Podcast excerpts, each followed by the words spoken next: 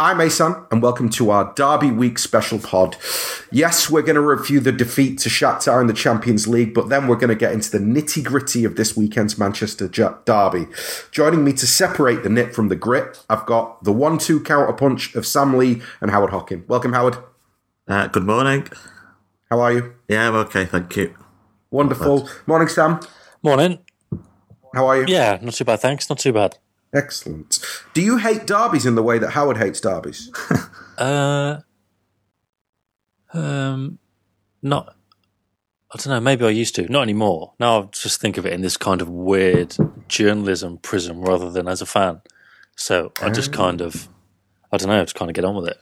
Are you, you, yeah, they never used to be ideal, did they? But obviously, from a United point of view, for the first good part of my life, the result didn't tend to be in doubt, did it?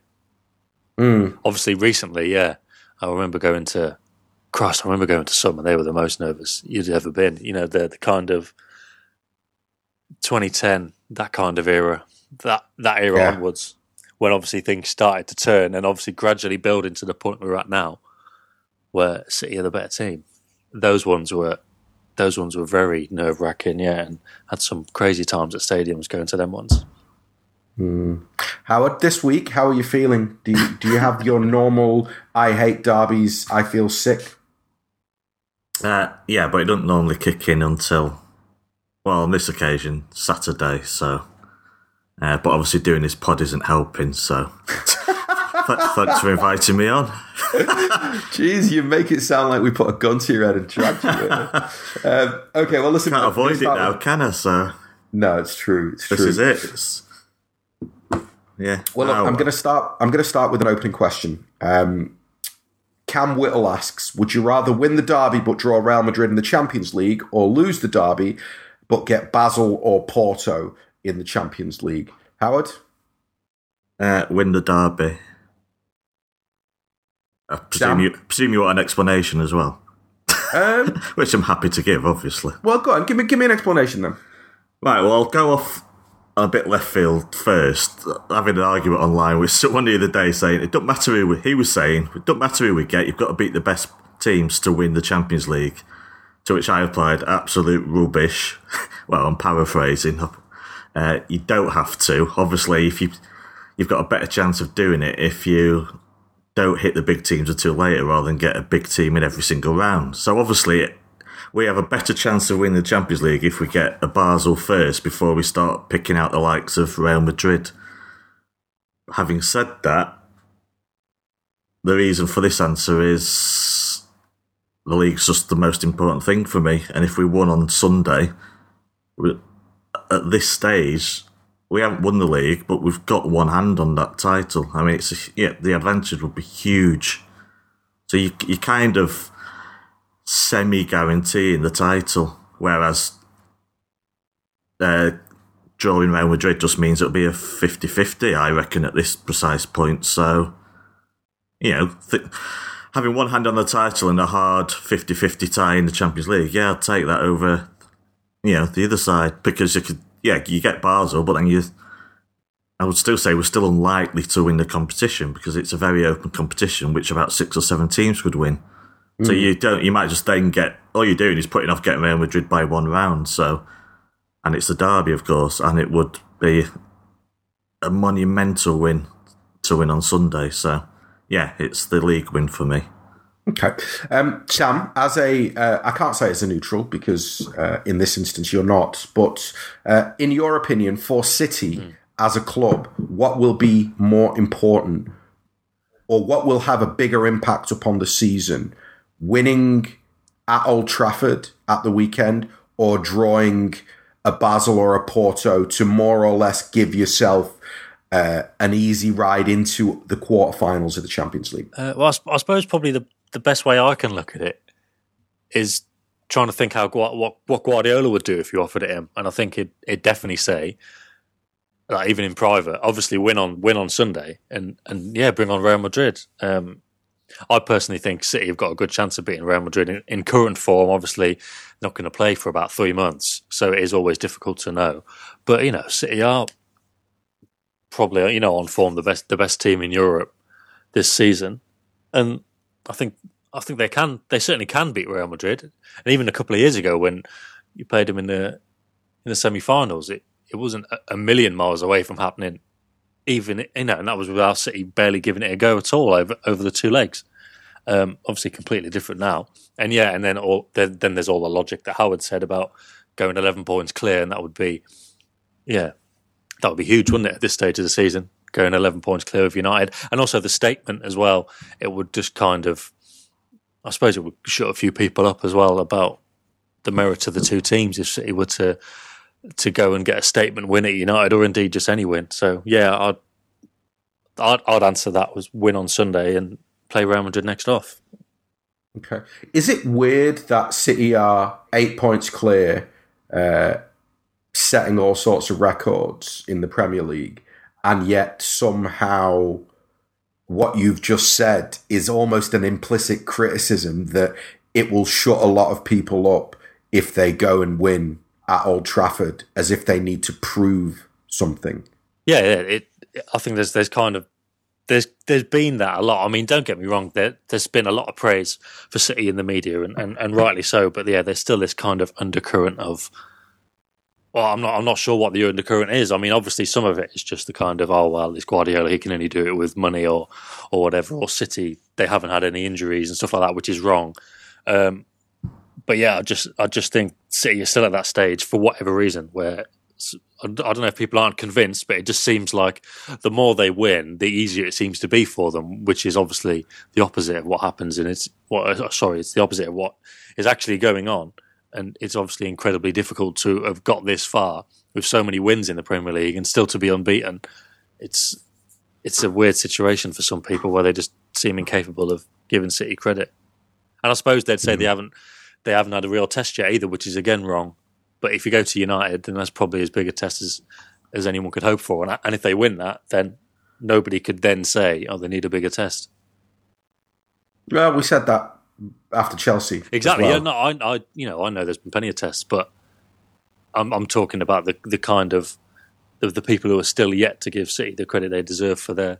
You say start of the season, nearly nearly played half of the season, and still going mm. through. So.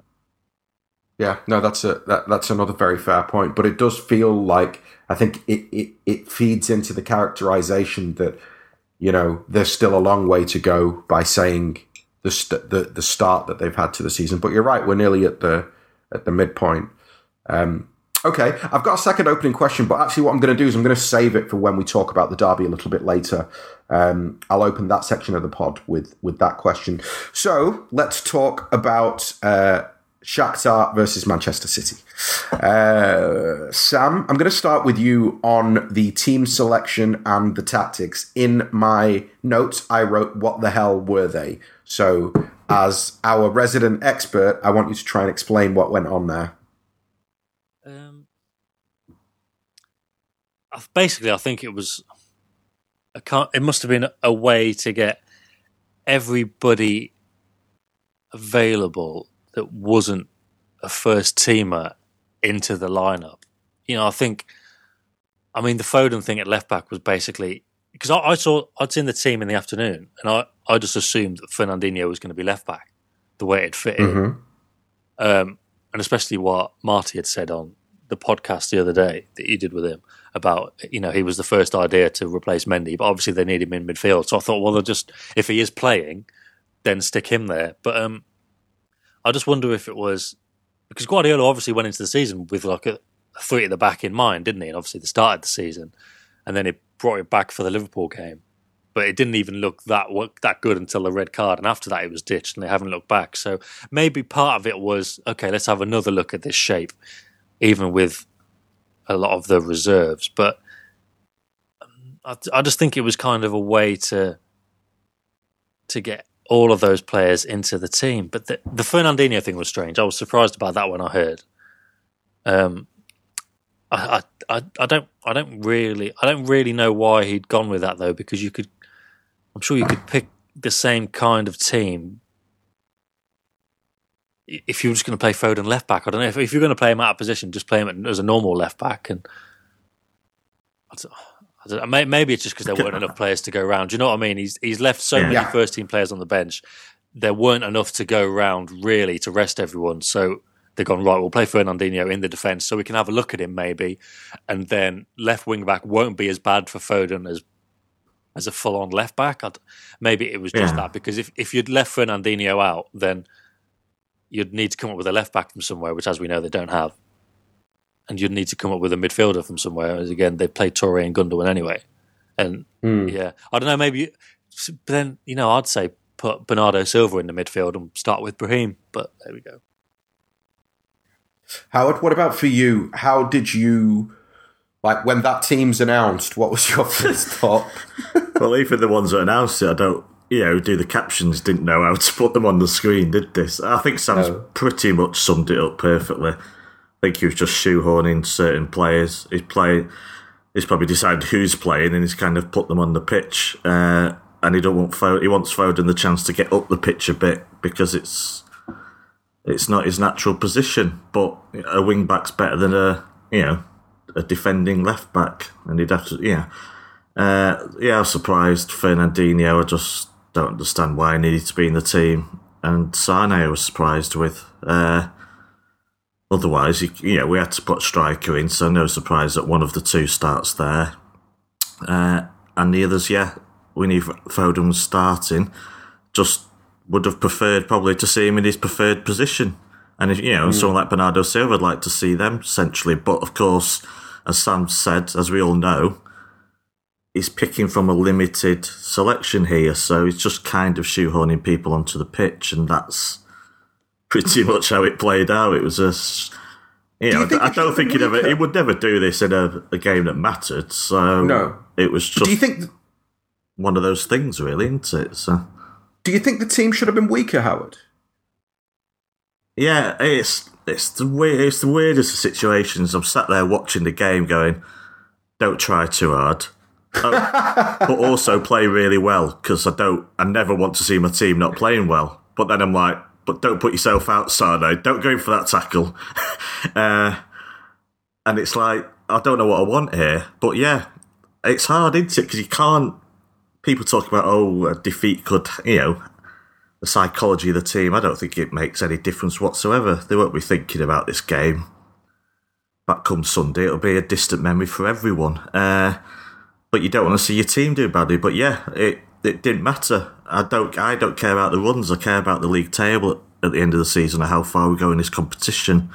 No one will remember in three years that you know about unbeaten runs for it. It's not the most important thing. So yeah, I'd have made it even weaker. But then, of course, which whatever he'd done, someone would have had a problem with it, and that's the problem he faced last night as Do manager. you think? Yeah. Do you think that in these in this situation where you end up with a dead rubber, but actually it's a dead rubber for you, but it affects the other. It affects two teams. The the the team that you choose and the way that the result goes. Um, do you think that there is a responsibility for the what am I, what's the word I'm looking for here for the uh, credibility of the competition that you sh- that there should be a rule about how much of a weakened team you can field or should it just be a case of well you can only register 25 players for the Champions League squad and it's nobody's business which of those 25 are chosen on any given match day Well, yeah, he's picked from his squad, hasn't he? So how do you decide what? Yeah, you go through previous lineups and say that's weakened, but you know, Silva and De Bruyne couldn't play anyway. I felt, I think Pep felt he had a responsibility. Yes, so the team was kind of a mishmash of you know your Bernardo Silva's, Mangalas, and Danilos who need the time, Gundogan to prove themselves. But he's thrown in a couple of you know Sane, Fernandinho. He's kept Ederson in it wasn't a weak, weak team, really. Uh, so he, I think he felt responsibility. As for City, no, they- they have no responsibility. They've picked from a squad. This happens a thousand, yeah, it'll happen a hundred times.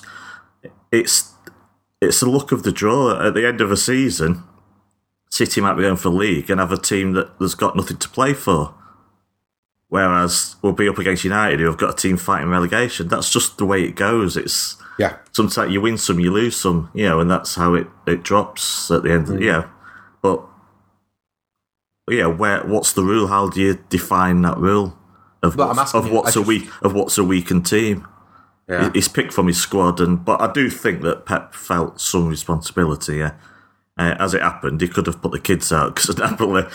I mean, Napoli might have lost because they heard the score from the other game, you know, from our game, and I'm guessing hearing that Shakhtar were two 0 up, they might have just like eased off somewhat. Yeah, you'd think so. You'd think So so. you don't, yeah, we can't be sure they would have lost anyway. But in the end of, the, you know, at the end, you could say it didn't matter what team Pep put out.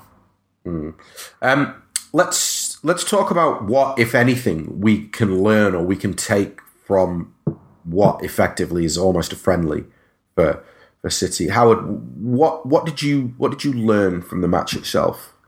I'll just refer you to Sam's tweet last night. Nothing whatsoever. Uh, Did you not read the part in my notes where it says pick one thing each at least, please? okay, well, I'll, I'll try and do that in a bit. But Go on. yeah, but what if I don't?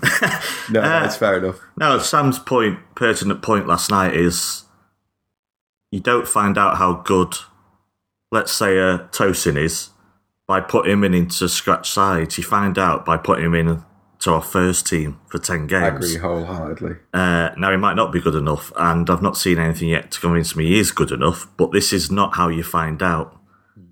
And the tempo of the match and its importance in the derby, you don't find out too much about Danilo, who may not end up to be good enough for us. Now, I'm sure he is good enough for quite a lot of our matches during the season. I have no doubt about that. And Bernardo Silva, you know, I'd have learnt more if he played in his position. I'd learnt more about Foden if he played him in his favourite position. Uh, If you look at the what did I learn? Players, I learned that I'm very excited to see Mo Ibrahim, you know, of our other youngster. Uh, Foden, I've seen quite a bit of anyway, and I thought he, he did okay, but it wasn't the game to really, you know, brilliant to see him on the pitch as well. Uh, I think the youngest starter since for an English team since Set Cesc Fabregas about 13 years ago, so it's great to see him on the pitch. Uh, but I can't say we learnt much. I think that's what I would say. I would I learned that you don't find out much about players when you make so many changes. Just like the Wolves match, really. yeah, I learnt nothing from that Wolves match, and I learnt very little from this because I don't think the players were tried until they got a rocket up the backside at half time anyway. So, mm. and uh, it's, um, yeah, you could just see. Sorry, from that second goal, I would strongly suspect that Ederson pulled out of that challenge, which mm. he would not have done in any other game. Mm. I think that's maybe a, a fair call. Um, Sam, would you go along with what Howard said there, or or did you maybe pick out a couple of things that you did take from the match? the main thing was probably Brahim because, um, you know, with all the Phil Foden hype, which is justified because he's a very good player, like Brahim is probably just as good, if not, then mainly only slightly worse. And being only slightly worse than Phil Foden at that age is, even though he's slightly older, a few months older, it's that is no bad thing. But the thing with Brahim is, whenever we've seen him, or whenever we've seen him in the first team, which hasn't been too often, it's just kind of like, okay, well, this we know this kid's got talent, but he seems a little bit shy in showing it. Like when he played in pre-season, you know, he didn't necessarily do a lot, um, and it was just kind of seemed a bit inhibited. But when he came on last night, it was like, okay, I'm ready to, I'm ready to play now. I'm ready to contribute. And you think, you know, that gives that gives Guardiola something to think about now. And I don't necessarily expect him to be on the bench at the weekend unless somebody's injured. But in future, Guardiola, I'm sure, will be thinking, okay, if we even if we even if you know even if the game's still in the balance, this lad can come on and help us. You know, if he's gonna if he's gonna run at defenders and commit defenders, then that's going to be a you know that'll be a viable option for us. So I think probably the most important thing was yeah Brahim because he just seemed to have that kind of confidence that he plays with in the youth team games, which I hadn't actually seen him uh, recreate when he when he's played in the first team. Okay. Um, do you think it was a bit unfair on Foden to play him as a left wing back? Sam, I'm asking you first. Um, I, I, I don't know because I, I mean whether it was unfair or not, I'm not entirely sure because I think he'll get a lot out of it. Uh, you know, at that age, or even if you're not, even if not at that age, you know, if you if you if you if you're learning on the job and then you get asked to do a different job, which kind of heightens your senses. You know, you're not you're out of your comfort zone. You you've got to look out for other things you hadn't ever considered. I mean, to to kind of use a personal example that this brought to mind last night. I'm doing kickboxing at the moment. I've only been doing it a couple of months. And the other night, Tuesday night, I did some sparring with this like Russian black belt, and he's he wears all the gear, wears all the robes, and within about ten seconds, he'd swept my leg away from me, and I was on my back and that in there that had never happened because I'd just been sparring with people who are about my level, and it's just the kind of prearranged stuff you've already learned. And but as soon as that happens, you think, okay, I need to avoid that. So Foden playing in a completely different position, he's going to be thinking, okay, I need to take this into account. I need to maybe, you know, and especially with Guardiola's positional play, he's going to be like, okay, well, these players are there. This is where I need to be. I think, although he didn't get to show his best game, I think when you're 17 and you get a first team opportunity I think you know, I think he'll he'll have got a lot out of that, and I think you know, Guardiola's not going to go, oh well, you didn't play very well, did you? You know, Guardiola's going to realise that he was out of position, and he'll take that into account. I don't think it's going to harm his chances in future. So I mean, okay. I, somebody somebody said to me last night, somebody who knows him, they went, "Oh, he won't be happy with that." And I thought, well, may, maybe he won't be, but you'd like to because he is seventeen, so you can't really expect him to look at the big picture just yet. But you probably think in the fullness of time, it, it probably recognised the value of that. I mean, it, yeah, it probably, it probably was slightly unfair in terms of you're never going to get his best position out of him. But regardless of that, I think I think it will help him. And I think it'll be quite useful for him. Mm. Howard, um, just to kind of uh, stick to that theme of whether it was unfair on on Foden, um, were you not were you not even a little bit surprised when you kind of saw the experience that was knocking around in centre mid with with with Gundogan in there and and, and Yaya in there that it it almost felt like why you know for me I didn't understand why okay the only thing I could think of was left footed footed so that's why they've stuck him at left wing back but you know you can put if he's no more a left wing back than than Gundogan is yeah and the game itself is a dead rubber so you're not going to learn anything from it in terms of there's nothing at stake so if there's nothing at stake what you can learn is how good Phil Foden is in his best position. You know how good Gundogan is in his best position. You know that Torres' legs have gone. So it, it's an opportunity to play to. I guess what I'm trying to get at is that maybe I feel as though there was an opportunity there to actually learn something about Foden, and Guardiola's passed that up to play him as wing back. Or am I being harsh on Pep now? Well, it's a bit of what you've said, what Sam said. I mean, we'll go back to it. It's been probably shoehorned in because our paucity of left back options. Uh, now we could have put Danilo. I mean, if, as Fernandinho is a right back, you could put Danilo at left back, couldn't he? Add a flat back four or back four. Wouldn't, wouldn't be flat, would it? Uh, and then you could push, yeah. Then that frees Foden to play further up. I think I'm more. It's what Sam says in it. It's probably give him some defensive duties to to see what that's like. He wants him to be an all round player, maybe. But mm. as a fan, yeah, I wanted to see what he'd do. I agree with what you've just said, Asan. I wanted to see him in his preferred position. But it probably goes back to shoehorning. You know, he's decided these are the 11 players I'm going to trust to start the match and trying to find a place on the pitch for him. But yeah, he could have chuck it around, even if for the last 25 minutes or something. You know, just sent him upfield back into his position. So but I don't think you would take. You know, the wing back was the concession, wasn't it? It allowed him to get forward a bit more. Uh, but yeah, I'd prefer to see him do his natural thing and see what it was like. Uh, but then Gundogan needs time. Bernardo Silva needs time, so he's trying to, you know, spinning a lot of plates into.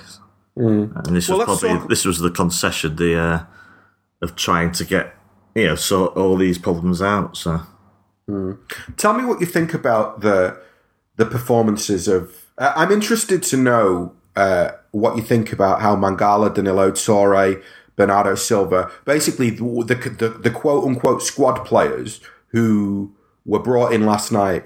That it, I thought they were all really poor, and as an extension of that, I couldn't figure out whether they were poor because they were rusty or they were poor because they already knew that it was a dead rubber. Uh, it, because for me, for guys like Sane and you, the guys who you know were going to start at the weekend, Jesus, you, you almost don't want them busting a gut. But at the same time, the squad players, it's an opportunity for all of those guys to go, look, I'm actually better than whoever's got my spot in the first team.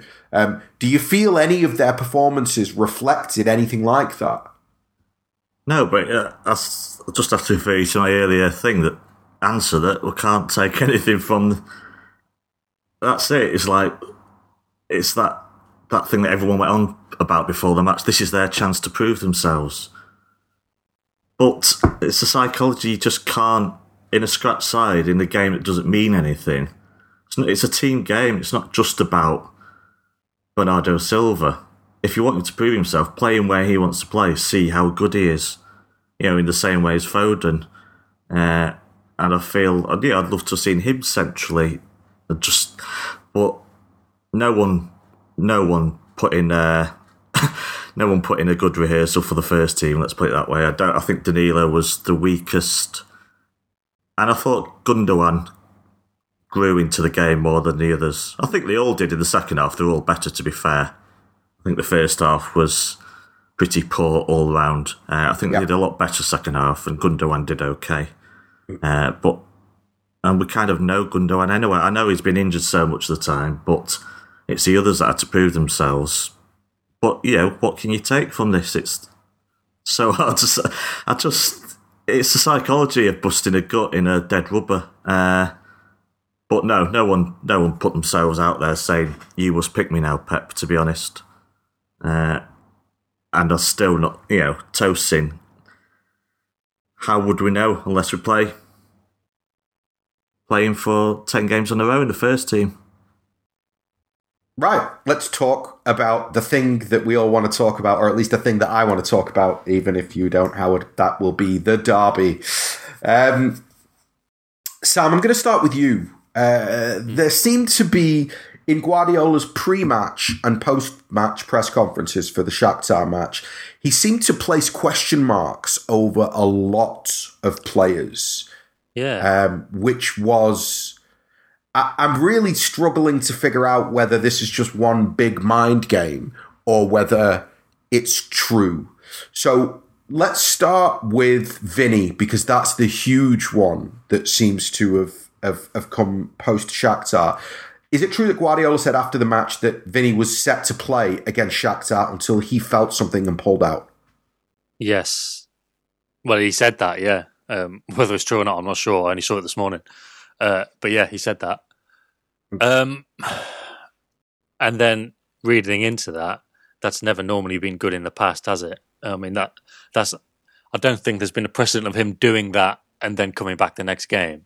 No, I think he's done that and he's been out for a little bit longer. Um, so yeah, I think if that is the case, then it doesn't it doesn't sound good. I mean, we can't be sure, but it doesn't it doesn't sound good on the precedent. Okay, and in terms of so, so you, you, you don't think there's a possibility there that Vinny himself has just pulled himself out because he doesn't he wants to be ready for the derby? Well, no, like I say, it, it is possible, but I'm just going by the precedent of yeah, it's certainly possible.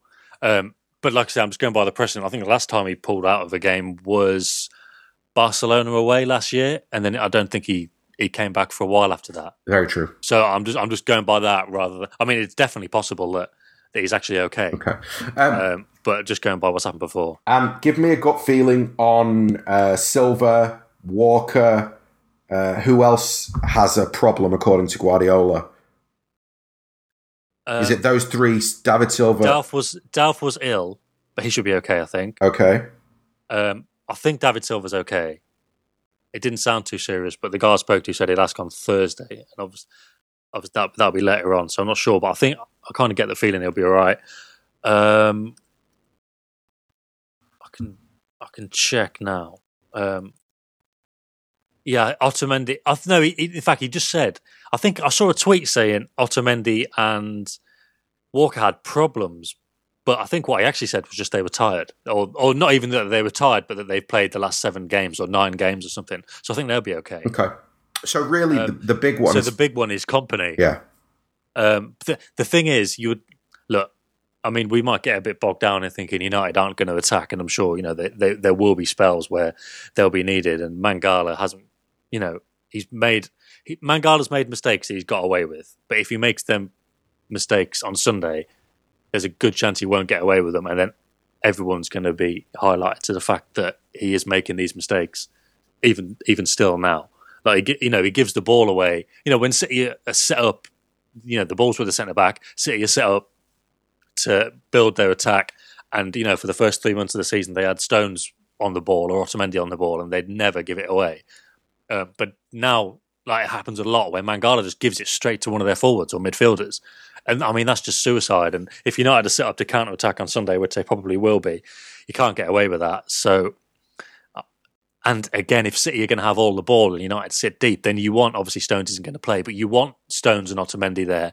Obviously now the newfound ball player in Otamendi, you want them players just to help City's game. And obviously, there's been a bit of a drop off in the, the speed of City's play since Stones got injured. So to lose Kompany as well, yeah, I mean, it, it really isn't ideal, is it, for Sunday? If if he if indeed he isn't available, I'll message somebody now, and maybe we'll have an answer by the end of the podcast. But if not, you'll have to keep an eye out over the next 36 hours or so. Okay. But it, yeah, it'd be, it'd be good to see what's going on with Kompany because it'd be a big loss.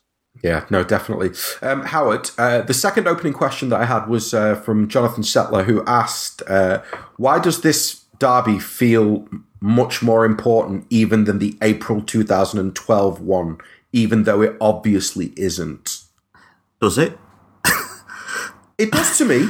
I, that's why I put that question in there because Uh. it, it it feels absolutely huge. I'll tell you why I think it feels huge. Go on, you go first. Yeah.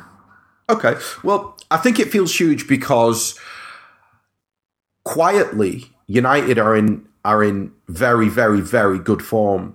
And I think that in terms of what City have built between the start of the season and now, they've built an an air of I don't want to say invincibility, I don't want to use that word, but they've built an air of they are a league apart from everybody else in this league.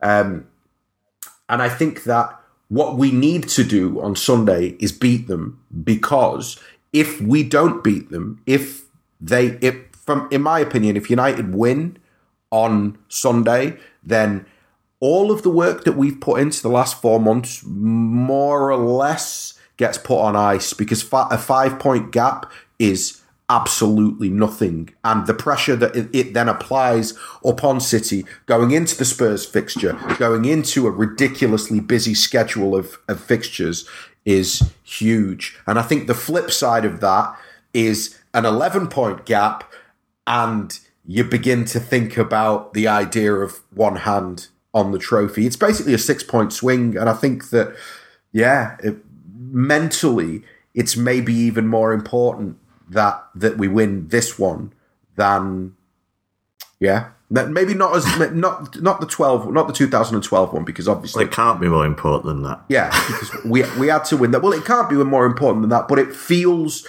equally this doesn't feel like a no pressure derby not for me anyway it actually feels like a a, a very very big very high pressured very intense derby that I feel City need to win so what do you think Uh, no, they don't need to win. uh, yeah, obviously it's a high pressure derby. There's no denying that. Uh, as for 2012, it's not even one tenth as important because that literally was the league on the line, our first one. Uh, I know it wasn't the last game, but it felt like it was the league on the line. And if we hadn't won, was. it was the league gone. Uh, obviously, if we win on Sunday, that is a memento. Yeah, that's huge. That is huge. As you said, as you've just you know attained to, it's one one hand on the trophy almost. It's a huge lead. If we lose, a five point lead is nothing. It isn't nothing. It's a five point lead, which have snapped your hand off at the beginning of the season. At this stage of the season, uh, there's momentum and all that. So obviously, I'll be absolutely gutted, and I'll be. And I'm really getting greedy, and I want to maintain that eight point lead as a minimum. I want to get into double figures, but it's not the end of the world. It's a five point lead. Uh, and we'll just have to regroup. I mean, obviously, yeah, with a lot of games coming up, we'll see what the team's made of if they lose the first league game. Uh, it's a big game. It is a big game because I think, you know, this is the this is probably, I'm not ruling out Chelsea, but this is probably the top two at the end of the season. So that's when six point swings are that important. You know, that win at Chelsea for us might be huge come the end of the season. Because if they'd won that game, they would be far behind us right now. So, mm. so you can see the importance of a swing of one match. Uh, but yeah, nothing's decided on this match. It's just, it is what it is. Uh, How do you... We'll still be top and we'll still be comfortably top in the scheme of things. You know, as far away as we've ever been in the league. You know, until the last month or so. Anyway, you know, we'd have snapped your hand off for five point lead in previous title cam- winning campaigns. So it won't be the end of the world. It'll just be desperately disappointing. Mm. How do you assess our form? I mean, putting putting the Shakhtar match aside, how do you assess the form that we're in going into the game, Howard? Yeah, it's a very tough question to answer because you've got to ask: Are we in a dip, or are we struggling against defensive teams who have played very well against us? Are we tired, or you put it either way? Are we winning despite these defensive teams? I think we'll learn a lot more, won't we, on Sunday? Or maybe we won't because it's a derby. It's like, uh, I think we are in a dip. I think our levels have, have gone down a bit, but I wouldn't necessarily say that's a factor on Sunday because it's such a different game against mm. a hmm. team with a different approach. He's obviously not going to park the bus like he has in the past uh, because Mourinho knows he has to win the game. So, yeah, it'll be interesting to see if we if we get back to the fluency, the it's the passing, the incisiveness that we saw just about three or four weeks ago. I think both our front players are off the boil, uh, and that could be key on Sunday. That whoever he picks, and I think it'd be Aguero, has one of his best games in in a while. That could be key to us getting a result there. Hmm. Um, Sam, would you agree with Howard's assessment that it's a must-win game for Mourinho and yeah. United. Yeah, I mean, even 11, 11, points would be huge, wouldn't it? But you know, it's not insurmountable. Uh, it would be incredibly difficult for United. But yeah, um, the whole I think Mourinho's biggest problem this season is the fact that City are so good and Guardiola's so good, and United are doing fine. Really, um, he's he's doing his kind of normal approach to games and he's doing what seems to have become normal in that he just he just moans and everyone's everything just seems miserable. And you know he had that period where he was having to go at the fans. And it, it was it was kind of creating problems for himself when they didn't need to be there. But United are doing okay and the biggest the biggest issue is that City is so good. So then if they do go and lose to City there can't really be any arguments about. You know, it, it just makes it even more plain that look, United, you've got a lot of money to spend as well. You could have had Guardiola if you'd acted a bit more clever a couple of years ago. Um, you could have not been in this situation if you'd have acted a bit more clever and not not got Moyes in the first place. You know, it, you know, the, it's a kind of a sliding doors thing. You know, United could easily, or could conceivably at least, have had Guardiola had things gone differently. Obviously, City put a lot of work into it, and you know, a lot of a lot of that's due to Txiki and and Soriano. But you know, it would I think it would paint a stark picture on Sunday if if City win and if they win well, which they're capable of doing. And I think a lot of United fans will be looking at themselves and looking at each other and just thinking, yeah, okay, we've we've we've all sniped about City and Guardiola and money spent and having it easy or whatever, but this this could have been us. And what is the alternative we've got? It's Mourinho, um, and it, it, might make him look like yesterday's man a bit. So, well, I think you know that argument's been made already, and I think that argument would be made again if if Guardiola does show him up a bit on Sunday. Okay. So yeah, I think I think that, I think Guard, uh, I think Mourinho does need to win this definitely. Okay. Um, in terms of how he will approach it, if he needs to win the game, then do you expect his approach to be um, maybe a little bit more progressive than people expect. May maybe it won't be. Maybe it won't quite be that the bunkered in defensive displays that we that we've seen him do against Guardiola in the past, and maybe it won't even be. Well, the thing is, the part part of the reason the game against Liverpool was so boring is because Liverpool didn't really do anything either. Uh, but City will be more will be more comfortable playing that way. They will be more comfortable to risk going forward and creating chances. So I don't think it's going to be as stale a game as the United Liverpool game was. Obviously, United are at home, but without Pogba, I think Mourinho is going to feel even more vindicated to kind of do what he does, and that is sit back and counter attack. And I think probably the best example I can think of is as to how the game is going to pan out is when United played Chelsea at the back end of last year at home. And do you remember when Ander Herrera did a man marking job on Hazard? Yeah. I I can see it being like that. There was a lot of energy there. There was a lot of atmosphere from the from the fans, and United did get did get forward a bit, did create chances, um, and Herrera was buzzing around. I can see it being kind of similar to that, but if, oh, if you leave any chances for the City team, they they are going to they are going to punish you. And I think City's problems recently have has just been starting slowly, and they've not been getting the early goals that have kind of turned games in their favour. You know, recently because teams turning up and playing defensively isn't new this season. It's just that City have managed to find a goal from somewhere, and as soon as the opposition come out, then that's it. It's game over. So I think United will probably start very, very deep because they won't want to offer City any kind of initiative because if they do, then it could get messy.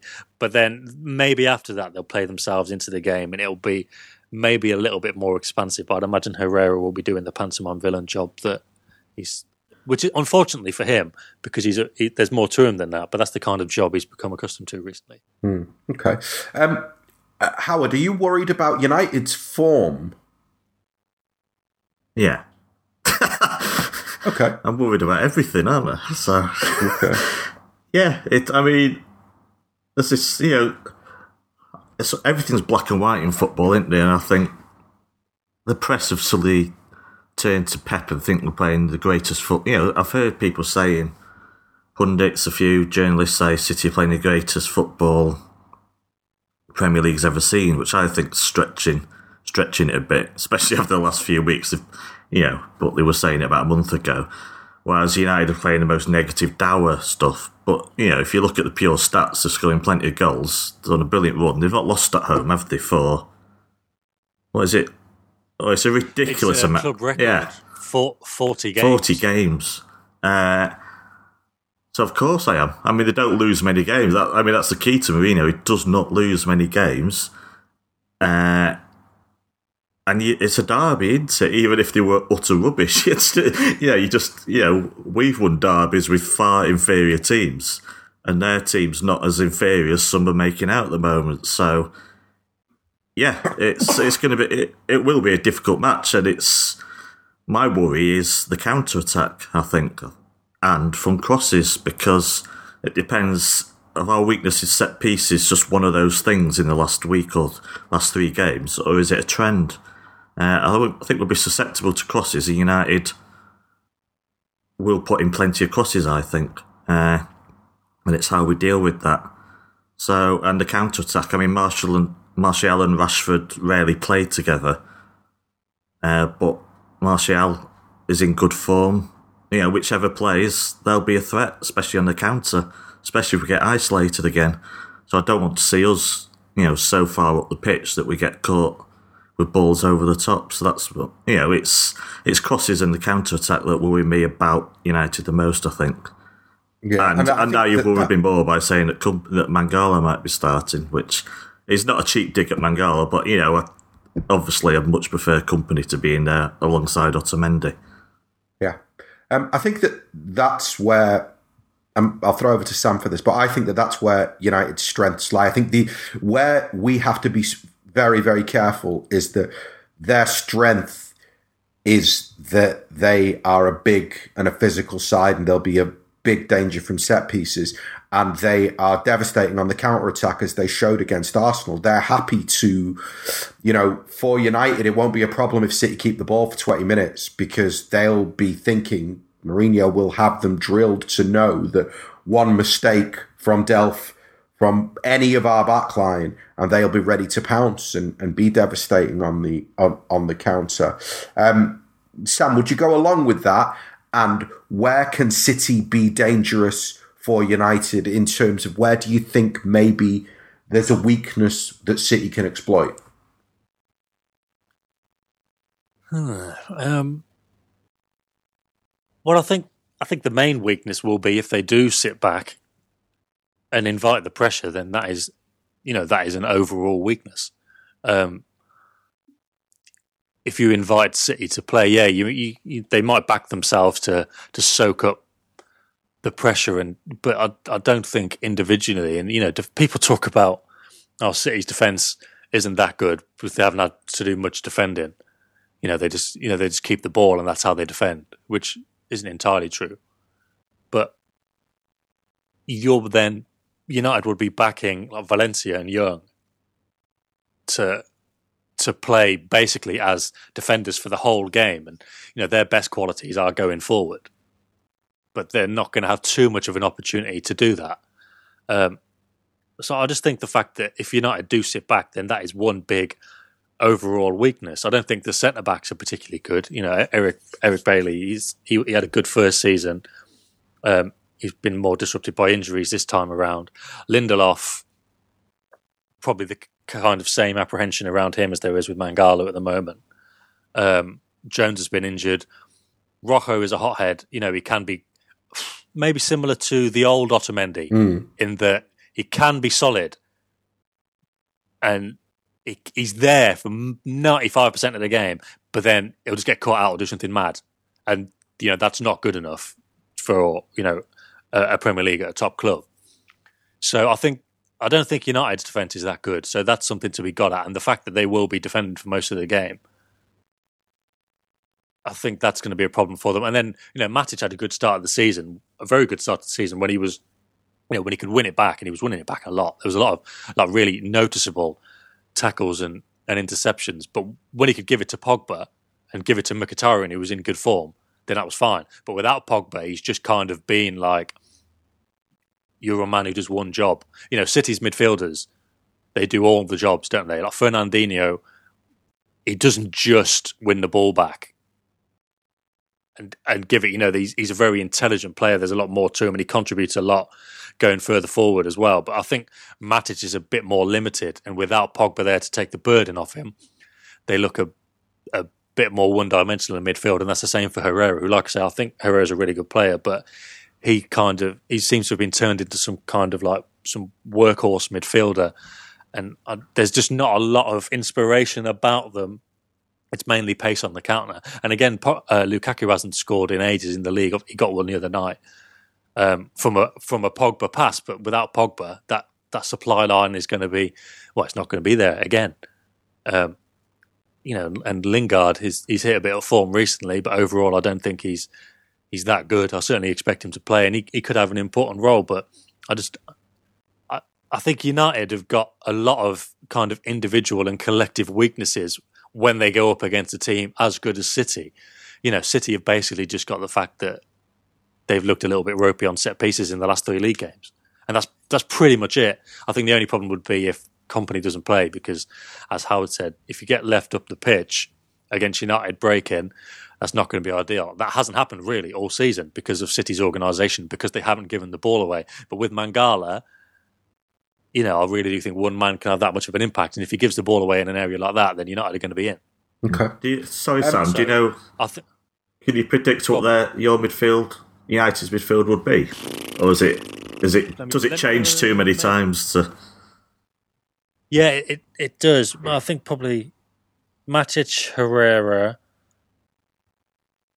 Um, will he play Fellaini?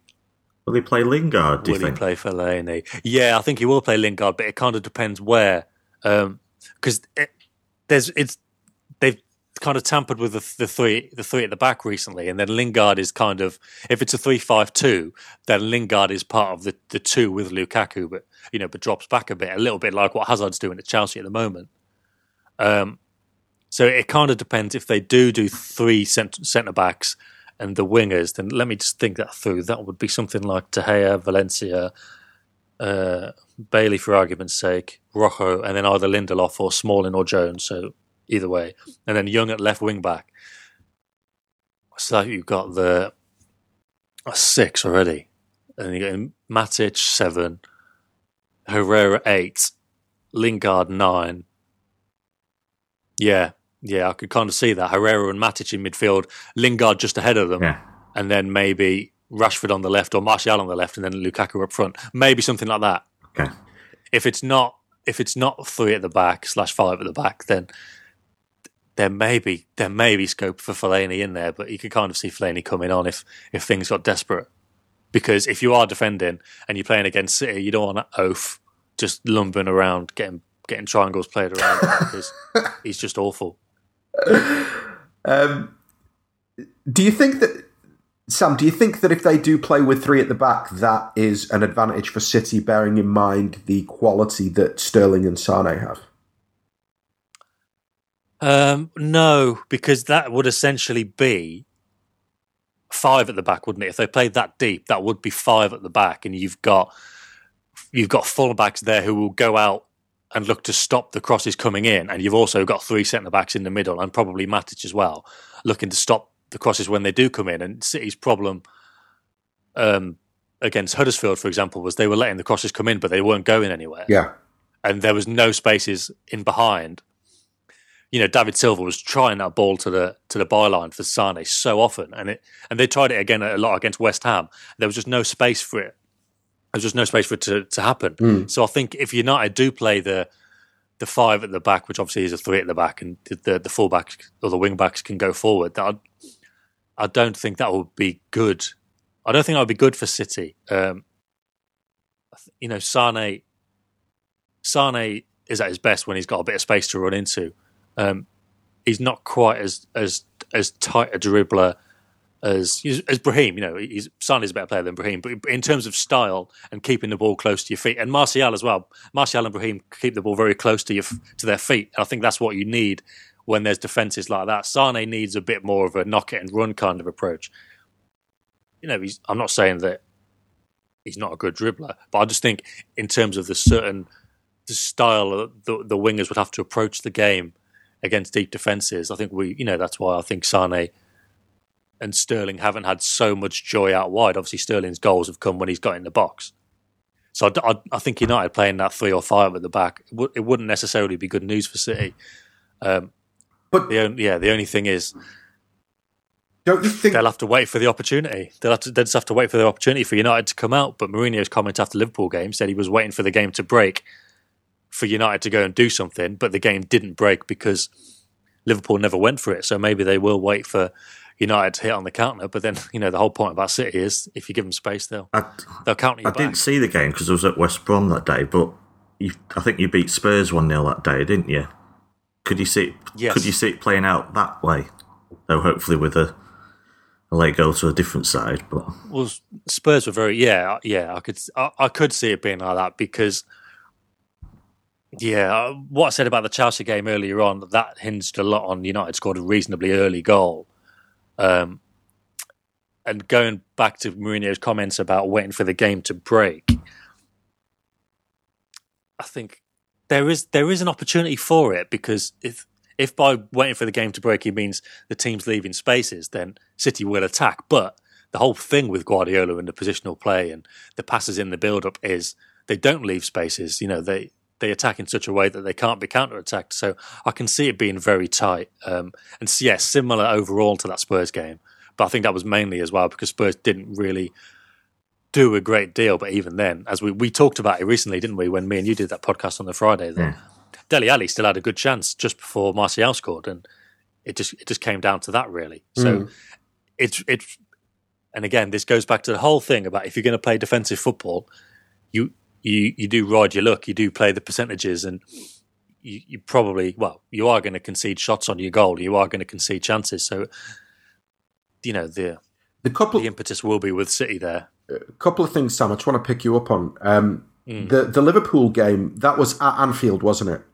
Yeah, So don't you think that at Old Trafford, um, if they play to to go back to that idea that it's not really three at the back, it's five at the back. Well, if if Young and Valencia don't creep, if they do, if they are instructed to sit next to the centre halves, then isn't that actually also in a way playing into City's hands in that at Old Trafford, United doing that against a Guardiola team will bring a different kind of pressure, maybe from the crowd as well? Yeah, from the crowd, maybe, but um, you know, it's Mourinho. I, I, he's, I don't think he's bothered about these about these things. He does what he he feels is the best way to win a game and or to, or to get a result. And yeah, yeah, he does he does need to win, but he's not he's not the type of manager who would go right. I need to win, so we're going to go for it. He's going to get the win playing his way, and you know he, he will be confident that he can he can do it playing his way. Mm. Um, and I, I think he'll he'll tell the players, look, this is the job you need to do. You know, don't listen to don't listen to the crowd. God, maybe it'll be like an away game in the, in that respect. You know, don't listen to the don't listen to the crowd. Don't get carried away. Do what do what I tell you to do. You know, there will be times to to attack, and you'll know when they are. But don't get carried away by the emotion of it, I suppose, because yeah, United, if they don't attack, the United fans will probably be urging them to do it. But I think at the end of the day, it's going to come down to what Mourinho wants. And you know, for years now, people have been saying, "Oh well, will Mourinho approach this game in a different way to what he does normally?" But he he very rarely ever has done and that's completely natural. You stick to what you know, and you know he is he is good at doing it mm. overall. Have United gotten better at big games since Mourinho came in? Because Sunday uh, feels huge. So. Sorry, Sam. I, I, don't really. I don't think so. Um, you know, the, a lot was made of the the record against the away record against top six teams, and you know that has been poor, and that and again that kind of shows up the problem with um, Mourinho's style and the, that general approach of you go away or you, you stay at home and you defend. But as soon as they score, you got nothing. Yeah. I remember Arsenal away last year. That and that was that was around the time when United had a load of Europa League games. Um, so they'd kind of thrown the towel in. But as soon as Arsenal scored, that was it. There was nothing. There was absolutely nothing else. The Chelsea game away last year, they scored early and there was nothing. United just couldn't do anything to change that. Um, the Chelsea game away, I didn't see it this season because I was at a City game. Um, but again, once once Chelsea scored, they were pretty much in control of it. Um, yeah, the Liverpool away game last season and this season, nil nil, nothing happened. Um, I I I don't really think I don't really think there's a there's a you could say that they were good or you, you I don't see any particular reason why City should be particularly daunted by United on Sunday away from the fact that it's a derby and they're horrible games and anything can happen, and it, every every fan just kind of thinks worst case scenario in the in the in the build up to these things, don't they? Mm. But yeah, I mean United, yeah, United aren't particularly good in these in these big games. Really, at, at home it's slightly different, but they haven't played anybody as good as City and. And again, going back to the fact that City's problem recently has been they've started slowly. Do you think they're going to start slowly in the derby? I think you know you, you just you're up for the, you're up for these games, and you're going to come flying out of the blocks. And they know what Guardiola wants them to do. There's no change in approach, and that's the good thing. You know, Guard, uh, Mourinho will change the approach for this game because they're not going to play like they do in all the other games. It will be slightly different, but City broadly it will be the same as they always do, and the players know what they need to do. And we could pretty much predict the starting eleven if everyone's fit, and even if everyone's not fit, it'll probably only be Kompany. Yeah. So everyone just goes out and they do what they need to do, and uh, an early goal could be very important. But you know, as City have shown recently, even if even if they don't get it, they kind of got what it takes to to turn it around anyway. So, mm. Howard, yeah, do you think uh, City are in good shape? Howard, do you think that Guardiola's instilled a big game mentality into City? You asked me on the review on, on Monday. yeah, I, I, mean, I will ask you again on the review on Monday, but I'm curious as to what you think right now uh, going it's into too early to de- it's too early to define that. But you look at the key games so far. First of all, they've shown character in the littler games, so to speak. Mm-hmm. So the tough games, you know, if they're struggling to break down a side. But if you look at the key, you know, what have been the biggest games? Chelsea away, Napoli home and away, Liverpool at home. then that suggests the answer is yes. Uh, but I think the true mentality comes later in the season, so that's something probably to revisit at a later date because the true big tests are still to come. Okay. I would say. Okay. But you don't think that there's a, a. I guess what I'm trying to pick out of you and out of Sam in that question is just the idea of if you look at the two teams and you look at the players individually that both of the teams have got, which team do you look at and go, big players, big game, day for them? How many of those players does City have? How many of those players do United have? Is that for me? That's a tough question. Are, are you you obviously hinting that City have have the big players, don't you? No, I'm asking. I, No, I think I think that's your answer. though, isn't it? Well, go on, you answer your own question. Obviously, I, I only for United, the only player, and I don't think he'll be playing, is Ibrahimovic. Is obviously a big occasion player, uh, but you know he's 36 year old at the end of his career. Uh, look, you know the likes of Lukaku. There's yeah, there's not many who have been there and done it, so to speak. Well, well, what you answer your own question? Do you, would you say it's City? I think I think think, that I think both sides have a lot of players who are still to prove. You know, on that stage, are still there. Those days are still to come, basically.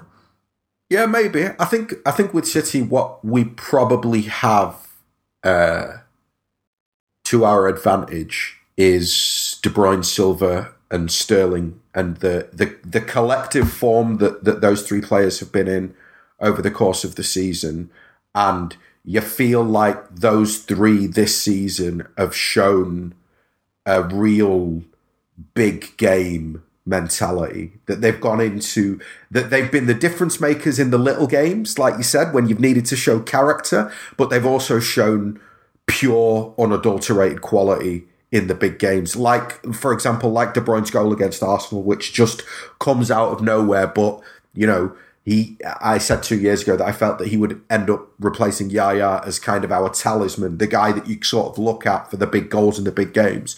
And he's beginning to show that.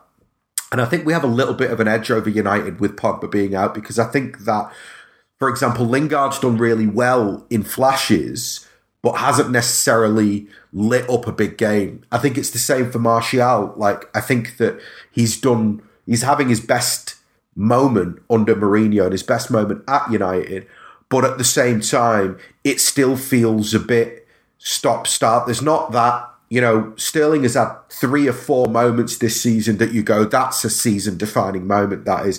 De Bruyne has already had two or three that are proper season defining moments. I think David Silva has, David Silva's game has elevated to a level where he kind of is almost imperious in every game that he's playing. Even when he has a little dip, he's still absolutely controlling centre mids and, and making others look foolish.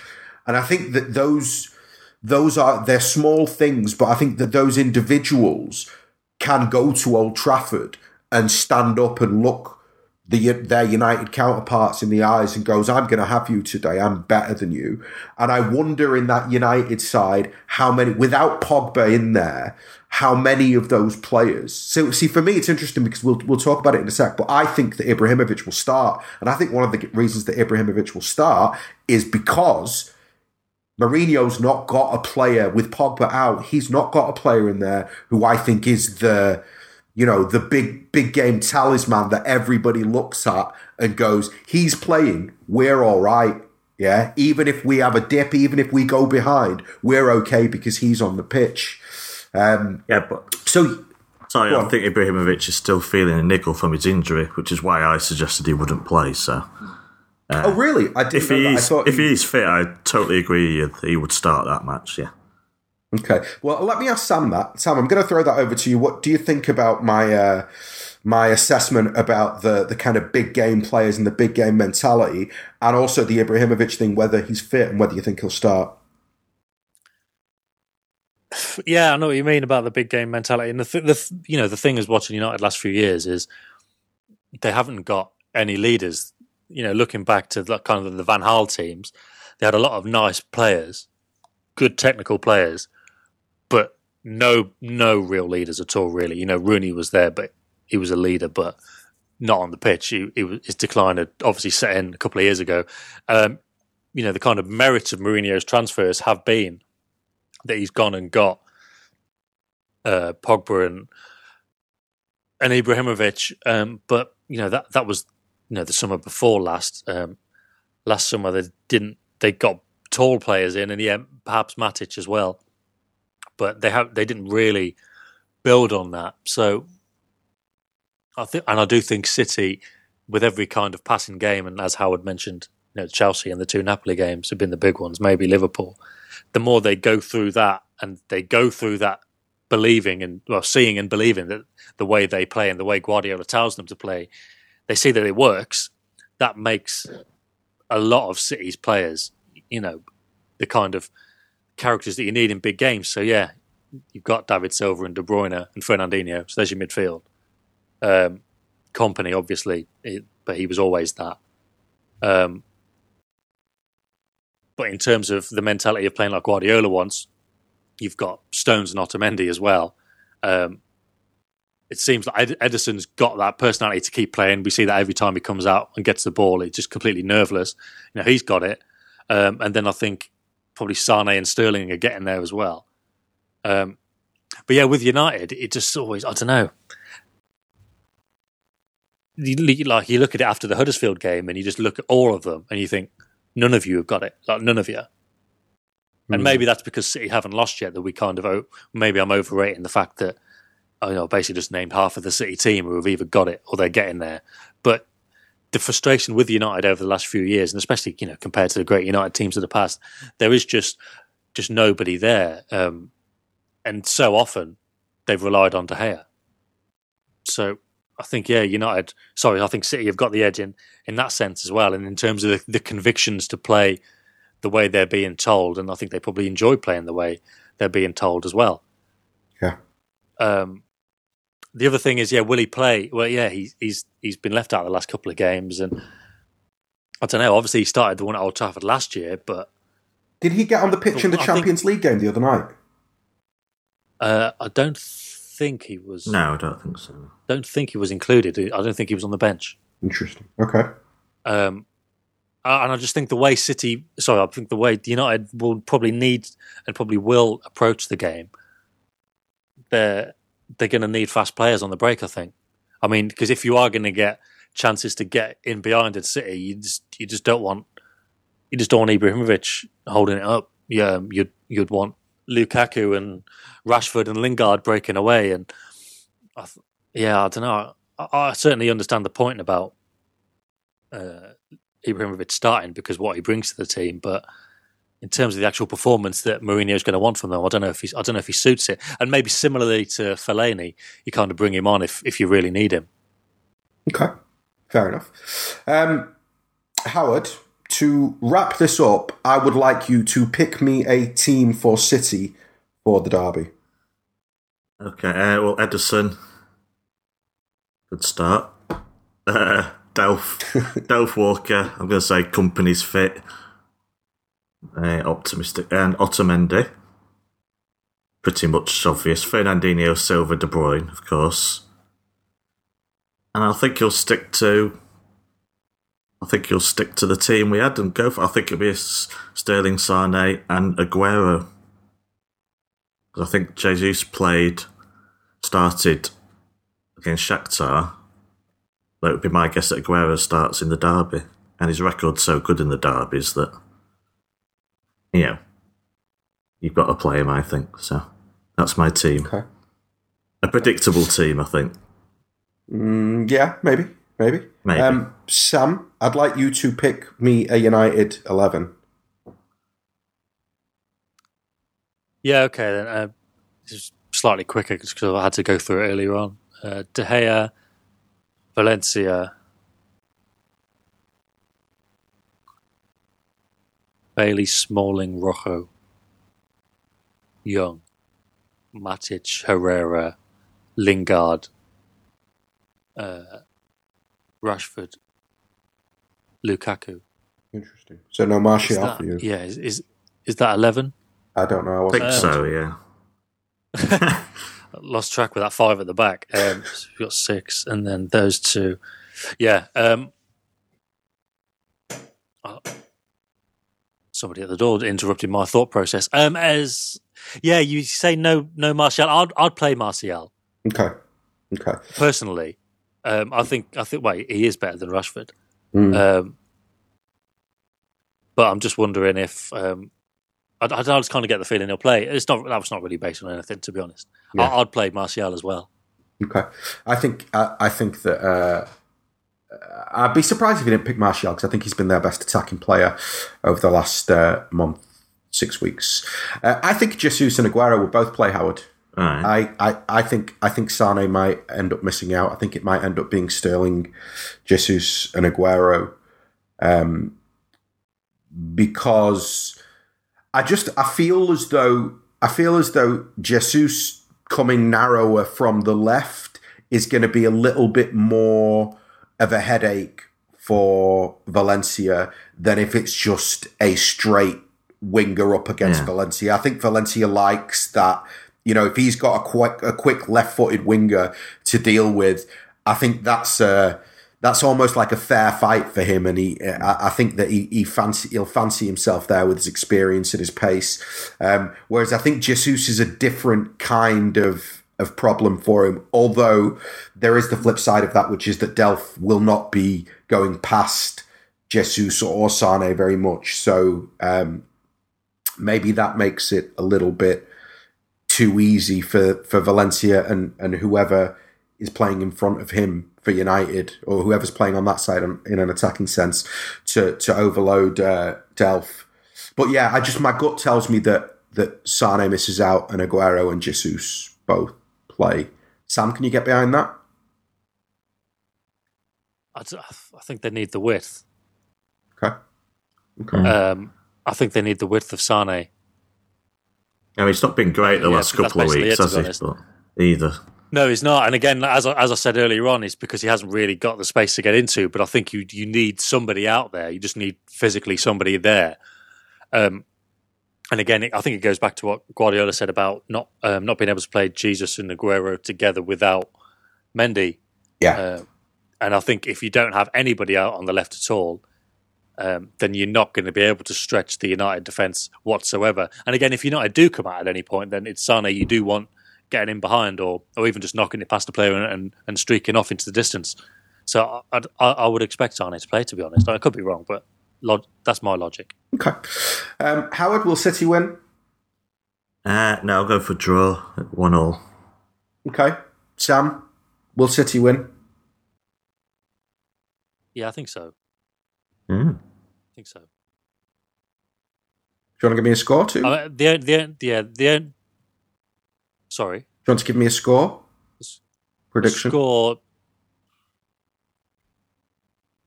two one again. Fair enough.